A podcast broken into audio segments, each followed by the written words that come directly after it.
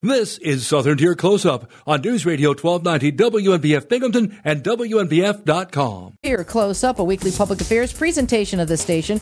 Views expressed on this program do not necessarily reflect those of this station, its staff, management, or news department. But today, those views will reflect those of Joe Foti from EPAC, the Endicott Performing Arts Center. Hi, Joe. Hello. I love disclaimers, don't you? oh yeah. yeah. Hey, um, EPAC, uh, it, has been a challenging couple years. Mm-hmm. Uh, I, I, did a little looking of stuff uh, recently about a bunch of our performing arts areas, and uh, EPAC has such a very long, illustrious history. But you guys were staring down the barrel of COVID and mm-hmm. historic that you you weren't able to put on some shows. Uh, was that like a right. first? Oh yeah, definitely a first. We had a number of firsts um, the past couple of years in terms of you know uh, canceling our first show, postponing shows. Um, yeah, closing our doors. Um, so yeah, uh, over being around for 20 years, um, stuff like that is definitely uh, jarring, a little shocking. Um, take some time to to adjust, um, but that's what that's what we did. That's what we're still doing. Um, you know, that's what good businesses do. So, so we're here. We're we're back and and we're ready to fly. Well, and it does take some time to recover when you have things that are put on hold for a while.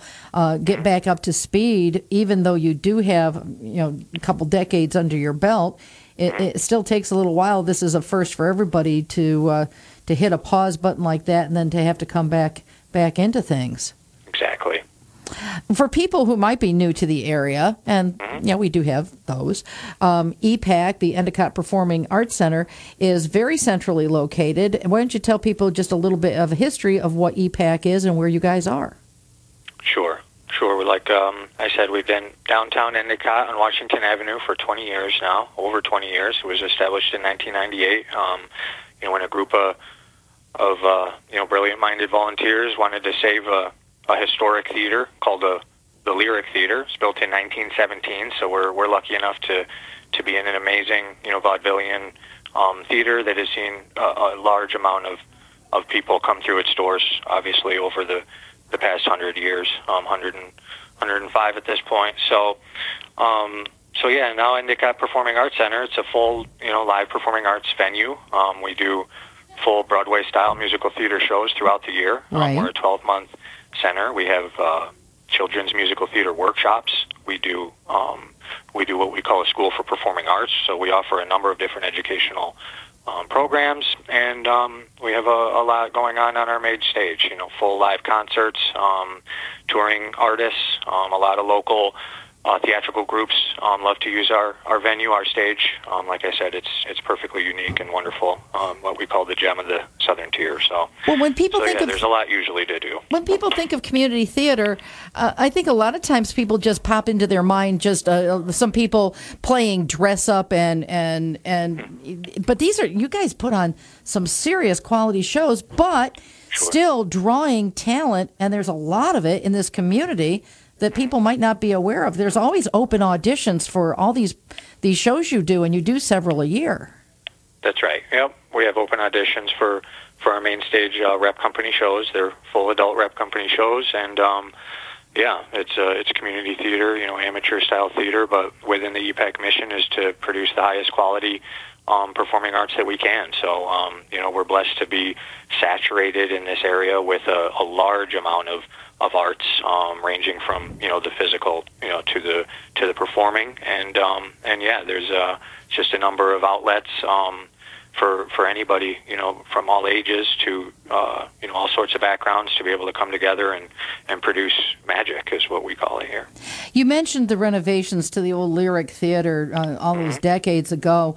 Uh, it was kind of uh, when the whole concept of that happened. I, there were some people that kind of went, "Oh yeah, that's a that's a pipe dream. There's no way that you're going to be able to pull this hulking, deteriorating structure out of the ashes and and bring it to a performance." Performing Arts Center. But it's amazing how actually almost how quickly it did happen from I, I remember news releases coming out left and right about you know the seats coming in and the lighting coming in and all the excitement around it and one of the driving forces behind all of it was a guy called uh, Lou Liguori. That's right. Yep. Lula Liguori is one of the founding members of, of EPAC. Um, and he had an amazing talent of bringing people together and uh, and getting things done. Um, he was able to find a, an immense amount of support um, throughout the community. You know, right from um, from the volunteers I mentioned, um, who who did a lot of the grunt work, a lot of the dirty work. Um, you know, ripping out concrete and walls and, and stuff like that, and painting and and and drywalling and redoing all sorts of things. He was able to get local contractors, you know, who who were able to to do stuff like that. Um, you know, and donate their time, donate their their supplies, um, as well as, you know, obviously, uh, you know, support from the local you know municipalities and and the town and the county as well as New York State, um, and right up until uh, you know receiving some federal funding so, for some for some large projects like you mentioned, the stage, the the seats, the um, um, the proscenium, the curtain. So so to get a theater back to to its original glory, it, it takes it takes a lot of work, a lot of hard work, um, blood, sweat, tears, all of that um, for for many years. Yeah, and uh, Lou Liguori was a key key piece to that. And we recently lost Lou. Um, it, it was. He was one of those people that the name was synonymous with the arts for so long. It was it was one of those people that you just thought was going to be around forever. Yeah, no doubt. He was taken from us way too too soon, um, too early. He he fought a a very hard uh, battle with with uh, cancer, and um, you know we're still reeling, to be honest with you, from the loss. Um, but what an amazing man, and and he set us up so well uh, to continue well into the future. So um, yeah, thank you for mentioning him, and and uh, not too many people can you know pick up a guitar and lead a lead a community in song. So he's one of the, the rare beauties. Yeah, I, I, didn't know him other than the professional nodding relationship through uh, through the media and through theater, but it, he, he, definitely was a force to be reckoned with. definitely a force of nature. We're talking to Joe Foti, the executive director of EPAC, the Endicott Performing Arts Center, and uh, as the theater has been moving forward, uh, it, it was kind of exciting to see one of those fancy new modern technology lit uh, marquees get lifted up in front of the theater on Washington Avenue recently. That was a while coming as well. And and what was how was that brought about, and why was that something that was important to to have for our theater? Yeah, the marquee, another huge um, progressive project here uh, for EPAC, and again, Lou Liguori had a huge hand in starting that. It took about four years, uh, um, more than four years to be honest. It was started back in 2017, wow. part of the Downtown Revitalization Initiative through New York State, and um, the project was awarded uh, grant funding through the Greater Binghamton Fund, um, which was great. It was amazing news. Um, you know, looking forward and and helping the whole village, um, and then boom, COVID hit. Um, so put a real you know, real hold on a lot of things. Um, we were able to continue that project through COVID. It was almost, um, it was almost good timing in the sense that we could put all our focus and efforts into that and make sure that it happened. Um, and coming out of COVID, it was put up, it was installed. It's basically the first piece of the whole, you know, downtown Endicott revitalization. Um, that's really exciting. Um, it's it's here to you know, to invigorate and to inspire people. It's going to attract new businesses and attract people to come down back downtown, um, which has a great, you know, rich history of of large amounts of people enjoying the, you know, the the attractions. So so we're so excited about that. It's it's amazing. Um, and yeah, just to come down and see that, it's something that you know really adds a lot. It, it really does. Once you see it, it, it really puts a smile on people's faces. Well, you mentioned uh, earlier on in our little conversation here about some of the workshops and some of the programs for young people to explore all sorts of different kinds of aspects of performing arts and the theater. And as we've been talking about Mr. Liguori and his legacy, there's something very exciting a one time award that we wanted to bring up that the deadline is going to be approaching pretty soon here. So, why don't you tell me about the Louis Liguori? Memorial Scholarship Fund. That's right. Yeah, Lou um, was able to establish um, a scholarship fund um, in his name before his passing. So we're we're we're very glad. You know, he was able to do that. He wanted to to be able to help some some kids even after he's gone. Um, and these scholarships, they really do go a long way. Um, you know, for the for the kids who came up through through the program, and and now they're moving on, you know, to to bigger and better things, hopefully. So, so um, so yeah, Lou established this himself, um, and EPAC is glad to administer it in his memory.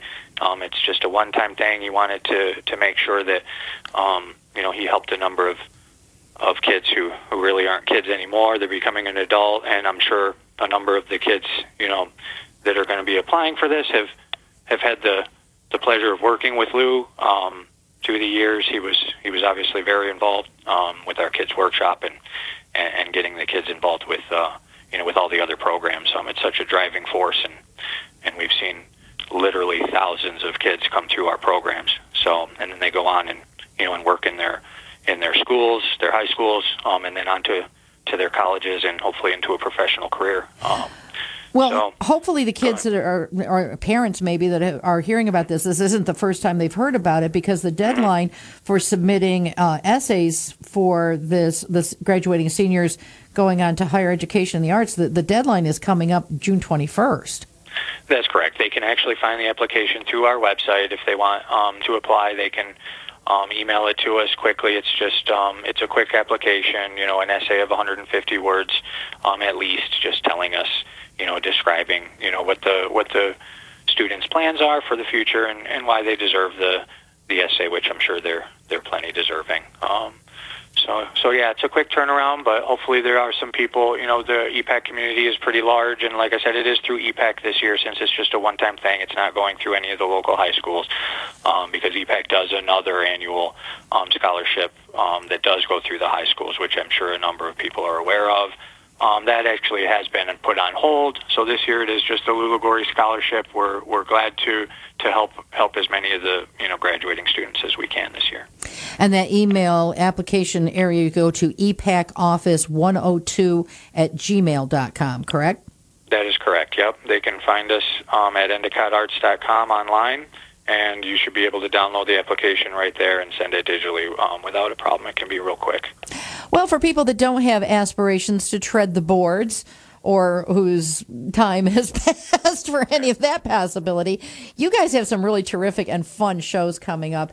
We've got only about three minutes left on the program, but can you run down some of the shows that you've got going on? I mean, there's Shakespeare in the Park, there's all sorts of stuff going on.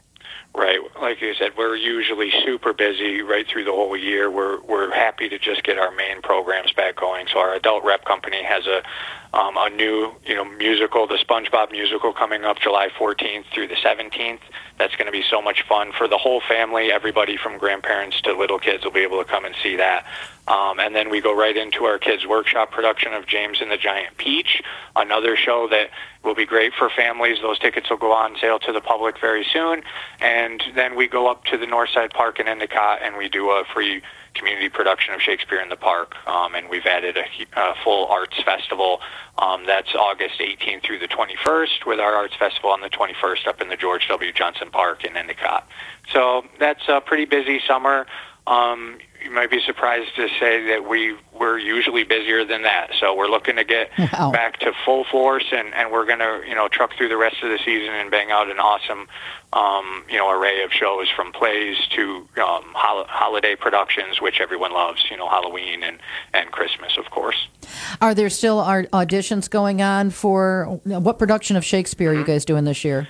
Yep, so it's actually the EPAC Youth Troupe, which is what we've put together. They're doing an abridged version of A Midsummer Night's Dream. Okay. It's become an annual production, which is a lot of fun, um, and it gets a you know gives another layer um, of performers a chance to get out there. Um, those auditions are actually coming up Wednesday, June 29th. It's it's for kids ages 6 to 18 to perform in, um, and it's just a short uh, short one minute monologue at EPAC for, to audition and be a part of that show. And once again, check the website, check Facebook, and find mm-hmm. out all the information that's up to date on what's going on with the Endicott Performing Arts Center.